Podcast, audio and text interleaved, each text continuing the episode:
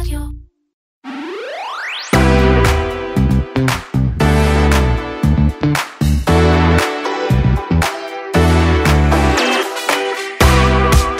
אחרי ש-2021 הייתה שנה משוגעת להייטק הישראלי, כולל אה, הנפקות אה, אה, בנסדק ובאמת אה, שיאים ששברו שיאים, 2022 נפתחה אה, עם שינוי מגמה שאולי הוא מדאיג, אבל אולי הוא גם הולך להיות אה, בריא.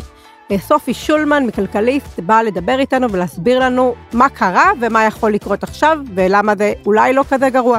וגם נציגים מגוגל ומטה הגיעו להעיד בפני ועדת דוידי, הוועדה של אה, משרד המשפטים להסדרת הפעילות של רשתות חברתיות, ואני ראיתי והייתי האמת מאוד מאוד מאוכזב, ויש לי גם הרבה הרבה ספקות לגבי המסקנות וההמלצות שיצאו מהוועדה הזאתי.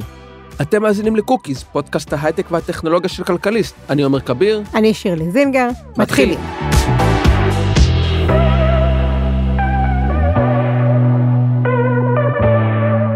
שירלי, אה, 2021 הייתה שנה חלומית לחברות ישראליות, אה, במיוחד חברות ישראל, הייטק ישראליות שהנפיקו והנפיקו בניו יורק ובישראל, בעיקר בניו יורק.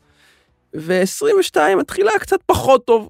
אה, וסופי שולמן כתבה בשבוע שעבר בכלכליסט על ויקס שגילחה חצי מהשווי שלה ומתרסקת בניו יורק, וזו לא המניה היחידה, נכון סופי? אנחנו כאן עם סופי על הקו אגב, הייתי צריך להגיד קודם. סופי, נכון? לא? יש כאן איזו תופעה חדשה? שלום, שלום שלום. חברים, אה, תודה שאתם מארחים אותי. תופעה חדשה, אך אה, צפויה. בוא נאמר כך, אה, פשוט אף אחד לא רצה להתמודד עם, ה, עם המציאות הזאת, ולמעשה, בואו קצת נדבר, אפילו עוד לא הספקתי לכתוב את הטקסט הזה, אבל הוא כבר אצלי בראש. בעצם מה שאנחנו רואים עכשיו, זה המבחן הגדול הזה של בשנה וחצי האחרונות, לתזה שחיינו בה בשנה וחצי האחרונות, שבעצם קרתה פה איזושהי טרנספורמציה דיגיטלית מטורפת, ומעכשיו כל החברות אה, שעוסקות בעולם הזה, באתרי אינטרנט, בענן, ב- בהכל, הן בעצם הולכות לאיזושהי צמיחה כמעט פרמננטית. ואנחנו, מה שאנחנו רואים בעונת הדוחות הנוכחית שתסתיים אה, בשבועות הקרובים, זה שאין דבר כזה.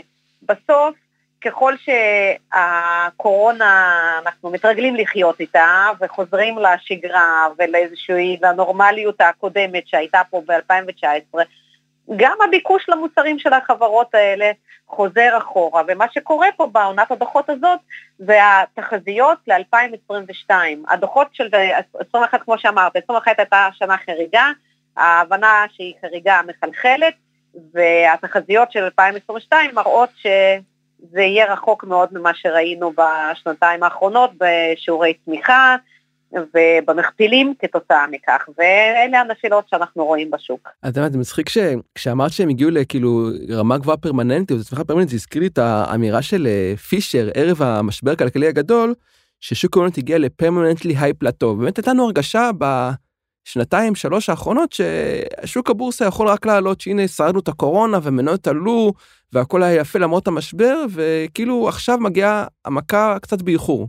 נכון, בסוף, בסוף, וזה זה עצוב להיות הזקן הזה שיושב עכשיו ואומר, נו, אמרתי לכם, אבל, אבל אמרנו בסוף שהרווחיות אי אפשר להתעלם ממנה, אי אפשר אה, שחברה כמו וויקס, שהיא כבר באמת, כל, עם כל הכבוד לוויקס, שהיא באמת כבר עברה את המיליארד דולר בהכנסות, זה לא יכול להיות שהחברה, שחברה בסדרי גודל כאלה של הכנסות היא עדיין ממש ממש לא רווחית. זה, זה חריג, וגם אני מסתכלת על מה ש...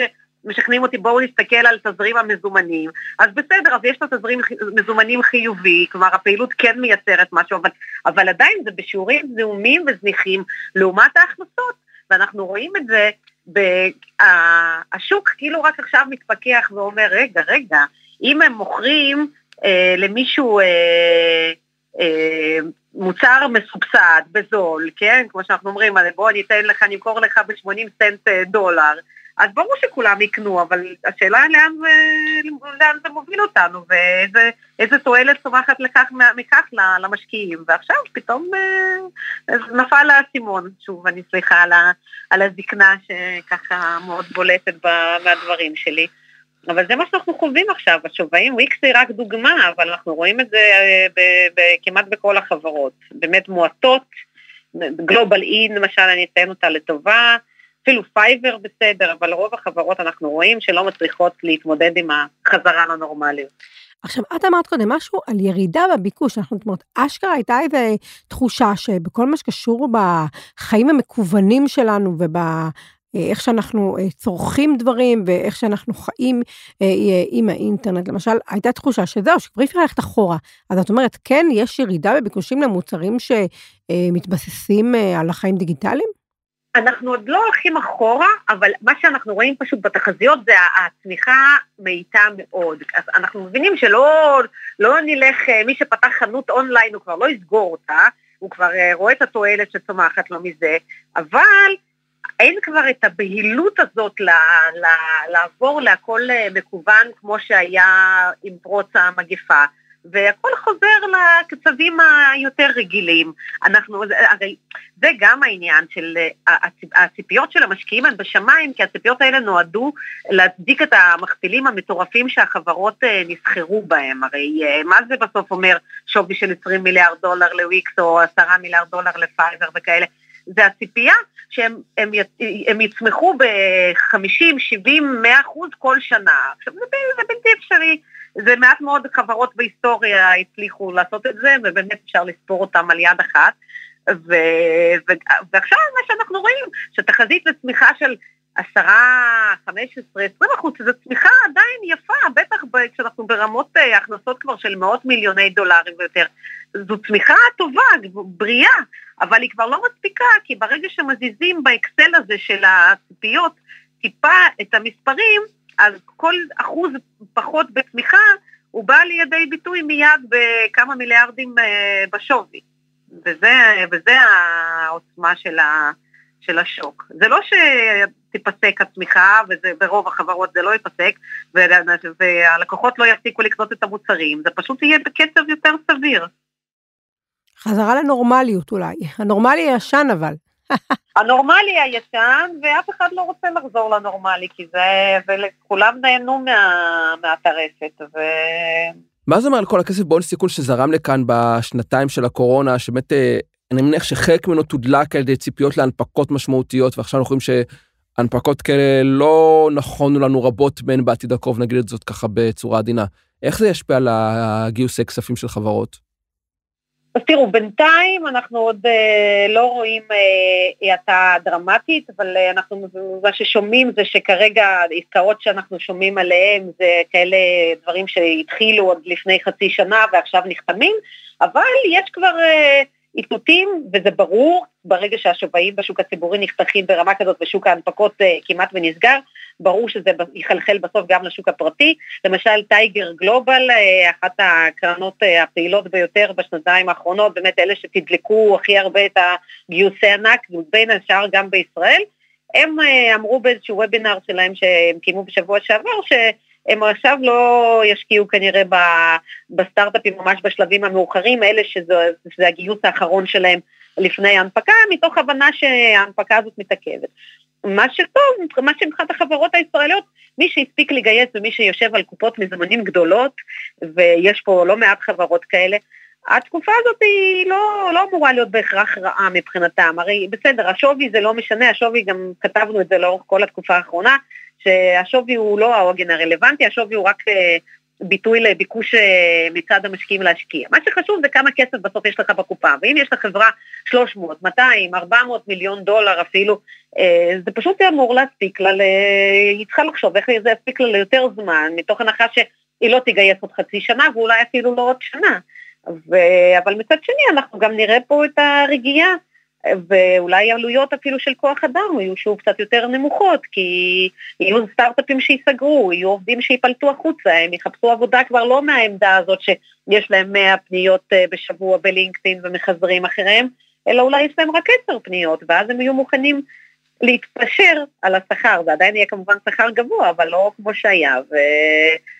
זה, זה, זה משברים כאלה, זה בינתיים אנחנו לא רואים ממש משבר, אבל רואים אולי איזושהי התחלה של תיקון כזה, ובסוף אה, בסוף בסוף זה לטובת החברות, זה, זה פחות רעשי רקע, זה יותר רגוע, וככה אפשר יותר לבנות יסודות בריאים לחברה, מאשר בתקופות של הייפ וטירוף, שאתה רק כל הזמן חושב מי עכשיו יגנוב לך את העובדים ומה קורה לאחרים.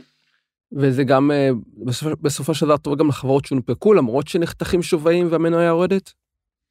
לחברות שהונפקו, הם עכשיו במצב הכי לא פשוט, בוודאי מבחינת כוח האדם, אה, מבחינת כוח האדם שלהם. אני בדיוק ראיתי, אני חושבת בטוויטר, היה איזה מים כזה מצחיק של אה, סצנה מטרמינטור, שבה שוורצנגר, שהוא בעצם הסטארט-אפ שגייס עכשיו כסף, ומתחת לשולחן רועדת איזו ילדה קטנה שזה יוניקורן שהונפק ב-2021, וברור שהוא בא בשביל העובדים, כי העובדים האלה רואים שהאופציות שלהם רחוקות מאוד כבר מהכסף, וכבר יש אה, ככה רחש בחש בשוק, שכמובן העובדים האלה מתחילים לשלוח הרבה קורות חיים, הם מחפשים את היוניקורנים שעוד לא הנפיקו, הם מחפשים אפילו סטארט-אפים בשלבים יותר מוקדמים, ששם עוד יש פוטנציאל, ולא רוצים לחכות, אה, כי בעצם עכשיו המניות שצמחו, גם הרי מניה שנפלה 50 אחוז, היא צריכה לעלות הרבה יותר מזה כדי לחזור לשווי הקודם שלה. כן, צריכה לעלות ב-100 אחוז לדעתי, אם אני מחשב כאן נכון?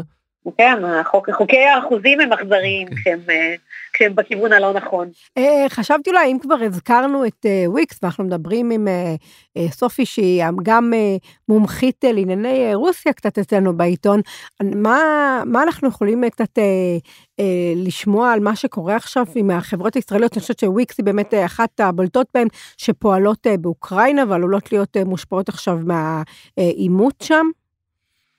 זה לא רק וויקס, כי היום כמעט לכל אה, חברה, בחברת אה, טכנולוגיה ישראלית יש פעילות באוקראינה, רובן אה, לא מעסיקות את העובדים בצורה ישירה, אלא דרך ספקי כוח אדם, איזה חברות עולמיות כאלה.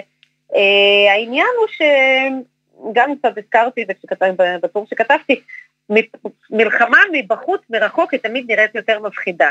והעובדים האוקראינים אה, של חברות ההייטק הישראליות, למרות שהם קיבלו הצעות אה, לרילוקיישן לאזורים יותר מערביים של אוקראינה, לבולגריה, לפורטוגל, לבוא לישראל עם המשפחות, בינתיים, ממה שאני מבינה, אף אחד שם לא ממהר אה, לזוז, הם כולם ממשיכים לעבוד כרגיל.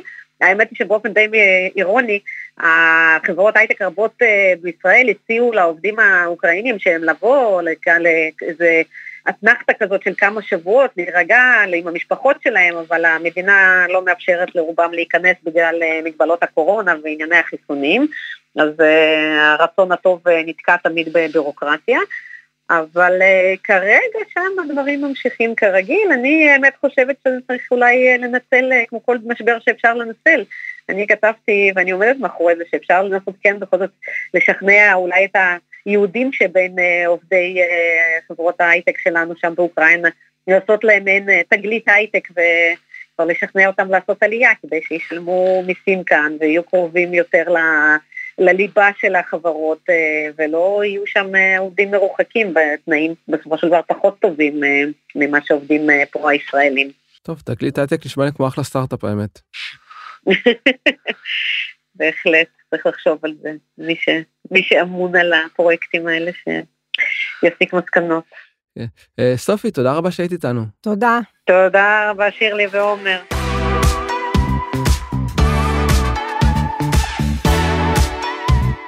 עומר, אתה עוקב אחרי uh, הפעילות של uh, ועדת דוידי, הוועדה ששר המשפטים גדעון סער מינה, uh, לבחון את ההסדרה של הפעילות של ענקיות הטכנולוגיה, נכון? אה, נכון, כן, מדויק, אני עוקב אחרי הוועדה הזאת. יש עוד ועדה, אגב, של אה, משרד התקשורת, שהן קצת אה, פועלות במקביל, ספק מקביל, ספק מתחרות, ואני עוקב אחרי שתיהן בעניין מסוים. בוא, בוא תספר לנו קצת תזכורת למי שלא זוכר, למה הוועדה קמה, מה היא אמורה לעשות? את האמת אמרת את זה מצוין בעצמך, ועדה שקמה, אנחנו כולנו מכירים את כל הבעיות שיש סביב הפעילות של טכנולוגיה, בין אם זה בצנזורת תכנים, או פרסום תכנים פוגעניים, או פרטיות, או היבטים אחרים, או תחרות, אה, אה, תחרות אה, משוק הפרסום וכן הלאה. אה, והקימו ועדה, שתי ועדות, בעצם שמגיעות מאותו מקום, כל אחת הולכת טיפ, טיפה כיוון שלה, אבל הרציונל דומה, כדי להסדר את ההיבטים של הזו, שבאמת לא נבחנו לעומק, אה, אה, לדעתי מעולם, לא נבחנו לעומק בישראל. אז אה, מי יושבים בוועדה, לא רק ברמה הפרסונלית, אלא ברמת הקשר המקצועי שלהם? מי האנשים שמרכיבים את הוועדה? אמ, אז עומד בראשה ערן דוידי, מנכ"ל משרד המשפטים, ויש לה נציגים אה, מגופים רלוונטיים במשרדים שלה אחרים, אנשים שמגיעים מעולמות הרגולציה והמדיניות וההסדרה וכן הלאה, ויש גם כמה נציגי אה, ציבור, אה, שלדעתי לא הבחירה הכי טובה שיכולה להיות, למשל דוקטור קירה רדינסקי, שהיא אישה מאוד חכמה ומבריקה, אבל לא מגיעה מעולמות של מדיניות ציבורית והסדרה. יש גם מינים יותר בעייתיים, למשל דוקטור מתן גוטמן, שהוא, אה, כמו שחשפנו בכלכליסט כבר לפני כמה וכמה שבועות, נמצא בניגוד עניינים מול פייסבוק, ומכיוון שהוא הגיש נגדה תביעה ייצוגית ובהתאם להסדר ניגוד העניינים איתו לא יכול לשבת בדיונים של הוועדה שעוסקים בפייסבוק. אני לא ברור לי איזה דיונים יש שלא עוסקים בפייסבוק אפילו בעקיפין אמרו הוא יכול לשבת בדיונים של אה, למשל הונאות ברשת. לא ברור איך אפשר להגיד שהונאות ברשת לא קשורות לפייסבוק שיש הרבה הונאות דרך פייסבוק ואינסטגרם ווואטסאפ אבל זה מה שאמר משרד המשפטים וזה לא, ההרכב האנושי של הוועדה. מראש מינו מישהו גם שהוא כאילו מוגבל בחלק גדול מפעילות הוועדה זה קצת נראה מיותר בעיקר. כן. אה, אני רואה אבל גם פרופסור קרינה שזה דווקא... קרינה הון היא לא בוועדה הזאת, היא, לא בוועדה? היא, היא בוועדה השנייה של משרד אה. התקשורת, שם יש אה, צוות יותר טוב, יש שם את קרין, יש שם את דוקטור תהילה שוורצלצ'ולר, הן שתי המומחיות מהמובילות, אם לא המובילות, נכון. בכל הנושא של הסדרה, אבל זה אנחנו מדברים על הוועדה של משרד, המשפ... של משרד התקשורת, ועדה השנייה. אוקיי, אז מה, איך מתקדמת הוועדה? מה אנחנו יכולים להגיד על הפעילות שלה כרגע? היא עדיין עם תחילת הדרך של הפעילות שלה הזאת, אי אפשר להגיד יותר מדי דברים. מה שאני כן יכול לדבר עליו זה על הדיון שהיה בשבוע שעבר, שבו הגיעו אה, נציגים מגוגל וממטא, לשעבר פייסבוק, כדי לשימוע או להעיד או לענות על שאלות של חברי הוועדה. אה, ואני ציפיתי לזה בקוצר רוח, כי בכל זאת ועדה שיש בה לא מעט אנשים אה, ברי סמכה, או יותר נכון בני סמכה, שיודעים מה הם עושים, שיש להם ניסיון בתחום. אני ציפיתי לאיזה דיון כזה, מה שהיה לי בראש זה העדות המפורסמת של מאק צוקרברג לפני הקונגרס ב-2018, שאומנם כללה, כללה לא מעט שאלות אה, קצת, אבל אה, הייתה מאוד מעניינת, היו הרבה שאלות לעניין, וגם ממש גרמו לו להזיע שם. זה לא מה שקיבלנו. אבל פה הם לא הזיעו. לא הזיעו, אה, גם בעיקר כי הם היו בזום, אבל אה, גם איך שנבנה הדיון, הדיון נפתח אה, הם בעצם חילקו את הדיון לשני חלקים, כל נציג אמור היה לקבל שעה. אה, נתחיל מזה שאגב הגיעו נציגים בדרג לא בכיר במיוחד. אה, מהחברות. מהחברות, כן, הגיעו נציגים אה, בדרג של דירקטורים כלשהו, דירקטור של משהו זה, אבל לא, בדר, לא בדרגת VP, סגן נשיא, שבדרך כלל זה נחשב הדרגה יותר בכירה, הייתי אומר שהם הגיעו מדרגות הביניים, שזה כבר את האנשים שהם לא ברמת מקבלי ההחלטות הגבוהה והבכירה בחברה, שזה כבר... מה זה אומר? זה אומר שהם לא סופרים את הוועדה, או... אני חושב שזה אומר שמי שדאג לנציגים מטעם הוועדה לא עשה מספיק עבודה מספיק טובה כדי לוודא שמביאים נציגים בכירים ולא לחץ על החברות מספיק, תראה, יכולים להגיד... אה, הם הרי מזמנים מישהו לוועדה. כן, הם לא מזמנים אדם, הם לא אמרו אנחנו מזמנים את צוקרברג, אין כוח זימון ספינה. אני הבנתי, לא, לא ברמת, אבל הם אה, מבקשים כן, מישהו לבוא ולדבר. כן, כשהם פנו נגיד אה, לג'ורדנה קוטלר מפייסבוק, אמרו אנחנו רוצים נציג כדי לעסוק בדיון, ספציפית הדיון בשבוע שעבר היה על תכנים פוגעניים ברשתות החברתיות. אנחנו אומרים, אנחנו רוצים מישהו מומחה בנושא. ואז ג'ורדנה אה, פונה לקורפרט בארצות הברית ואומרת, טה-טה-טה, עושה את הבדיקה ואומרת, הנה זה מי שהבאתי לדיון. וזה עכשיו שהיו צריכים להגיד אה, שמישהו שהקו אישה אה, חכמה, מבריקה, מוכשרת, אני בטוח, קייטלין סלם, אני בטוח שהיא באמת אישה מדהימה, לא מאוד בכירה בפייסבוק, לא מאוד בכירה במטה, לא בדרגת VP. אז זה היה השלב שמישהו היה צריך להגיד, מטעם הוועדה, לא מספיק טוב. אנחנו רוצים שתחזרו תביא מישהו יותר בכיר. וכאן זה היה הקשר. זה לא יודע אם בכך שלא סופרים אותם, אני חושב שפשוט לדעתי לא ניסו. Uh, הבטיחו לי אגב מהוועדה המתחרה שאצלם זה יהיו אנשים יותר בכירים, אני אחכה לראות מה יהיה כשהדיונים שלהם בנושא יגיעו. Uh, אז זה כבר בעיה ראשונה שאמרנו. Uh, בעיה שנייה היה איך שהיה בנוי הפורמט של הדיון. Uh, הייתה שעה לכל uh, נציג, הם קיבלו באיזשהו כמו 20 דקות לעשות מצגת שזה מצגת של איך הם מטפלים בתכנים פוגעניים. אני רואה את המבט המאוד מבולבל בעיניים שלך, כי את אומרת, למה צריך בשביל זה מצגת? לא, אנחנו גם מכירים, המצגות האלה הם חלק גדול פשוט יח"צ. יח"צ, נכון, יח"צ שיווקי, אמרת מצוין, נכון. עכשיו בואי, זה גם ועדה, את אמורה להגיע לדיונים, את לא אמורה להגיע לשלב שאת רק מתחילה באיסוף המידע שאת כבר מביאה שימוע. הם אמורים כבר להגיע אחרי שהם קראו ואספו כן. את כל המידע, ועכשיו הם רוצים לקבל תשובות לשאלות. נכון, יש לכם צוות עוזרים, אתם בעצמכם אנשים די מוכשרים באיסוף וחקר מידע, מגיעים מהעולמות האלה, אתם אומרים, מסוגלות לדעת את הדברים האלה, אתם לא רוצים שבוע עושה לכם מצגת, אתם אומרים, אולי שיצא את זה נגיד חמש דקות מצגת, שתי דקות מצגת, לא עשרים דקות מצגת, אה, שבאמת אה, בשלב מסוים אמר לי אחד המומחים שצפו בוועדה, טוב זה בזבוז זמן, אני יוצא. כאילו, וזה אגב זה מומחה שצופה בכל הדברים, כאילו אין דבר שהוא לא רואה. הצליחו לייאש אותו עם המצגת. כן, הצליחו לייאש אותו עם המצגת. זה היה זה, זאת אומרת כבר התחיל גרוע. ואז הגענו לחלק של השאלות. ואני אומר כאילו, יש משהו אירוני לדעתי, בזה שאתם מזמינים מישהו מגוגל, כדי לשאול אותו שאלות, שאת התשובות שלהם עליהם אתם יכולים למצוא בגוגל.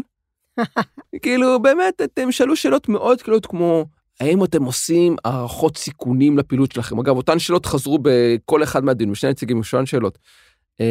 מה מידת האחריות שאתם רואים שיש לכם אה, לתכנים פוגעניים? השאלה הזאת אגב חזרה פעמיים באותו, באותו, אצל אותו נציג, אבל לא משנה.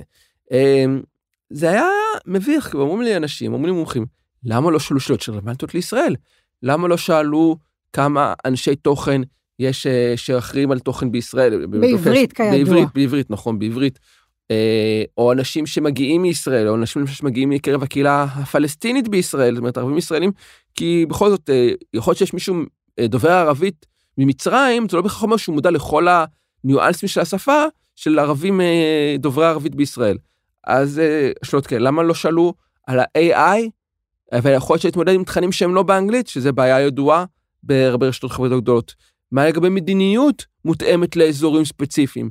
יש הרבה שאלות שאלה לשאול שממש רלוונטיות לישראל, רלוונטיות ליכולת של חברי הוועדה לגבש המלצות, ואי אפשר למצוא אותן בגוגל או בפייסבוק או במטא, ברשימת כללי הקהילה שלהם או משהו כזה, ולא נשאלו. זה שאלות ממש כאילו, היה ממש משעמם, באמת, כאילו, לא, לא היה שום דבר, לא, היה שם, לא למדנו שם שום מידע חדש שאי אפשר למצוא כבר קודם באינטרנט. אז בשביל מה לעשות את הדיון הזה? שאלה נאיבית, לציבור יש יכולת להשפיע או להתערב או אפילו להעלות שאלות לעבודת הוועדה? הוועדה משדרת את כל הדיונים ב live אה, ביוטיוב ובפלטפורמות אחרות, אפשר לראות מה קורה בזמן אמת. אני מניח שאין, לא חושב שיש משהו מובנה שמאפשר אה, לעשות את זה, למרות שאת תוכל לפנות לנציגים, לחברים השונים, את יודעת מי הם, אה, בדרכים שונות, לשלוח להם אימייל ולא יקשיבו לך. אה, אבל לא, אין כל כך, אה, עד כמה שאני יודע, אבל אני טועה, אין כל כך אלמנט של שיתוף ציבור בדיונים. עכשיו, למה אנחנו מדברים על זה בעצם? כי זה ועדה שאמורה לפרסם המלצות. אמורה לפרסם, לגבש מדיניות הסדרה, רגולציה, ל... אולי אפילו חקיקה. כן, נכון, חקיקה, נכון, בדיוק, אה, לחברות האלה, לפעילות שלהן. ואם אתם, אם ככה מתנהלים, עם ההבנה שלהם ברמה כזו נמוכה, עם היכולת שלהם לנסח שאלות לנציגים שמגיעים מהחברה הם בכזאת רמה בסיסית, אז זאת אומרת, וואלה, לא, לא מה, לא מה... נשמע מאוד מייאש. מייאש, לא מעורר ביטחון. לא מעורר ביטחון. לגבי היכולת שלהם שיהיו המלצות משמעותיות, ובנוסף לבעיות השונות שהזכרנו קודם לגבי הרכב הוועדה אה, והניגוד עניינים שיש בה, אה, אחד מחבריה לפחות. אז אה, לא טוב, למרבה המזל יש לנו את הוועדה שלנו, אני מקווה ששם זה יותר מוצלח, שם אני מכיר טוב מאוד שתיים מהחברות שם, אני יודע שהן גם חדות וגם לא מפחדות להתעמת וגם לא לשאול את השאלות הנכונות. אולי שם יהיה יותר מוצלח, אבל זה נצטרך לחכות ולראות בינתיים. אני חושב שגוגל, מטא ושאר החברות יכולות להיות רגועות, אה, ועדת דוידי לא, נראה, לא נראית שמאיימת עליהן יותר מדי.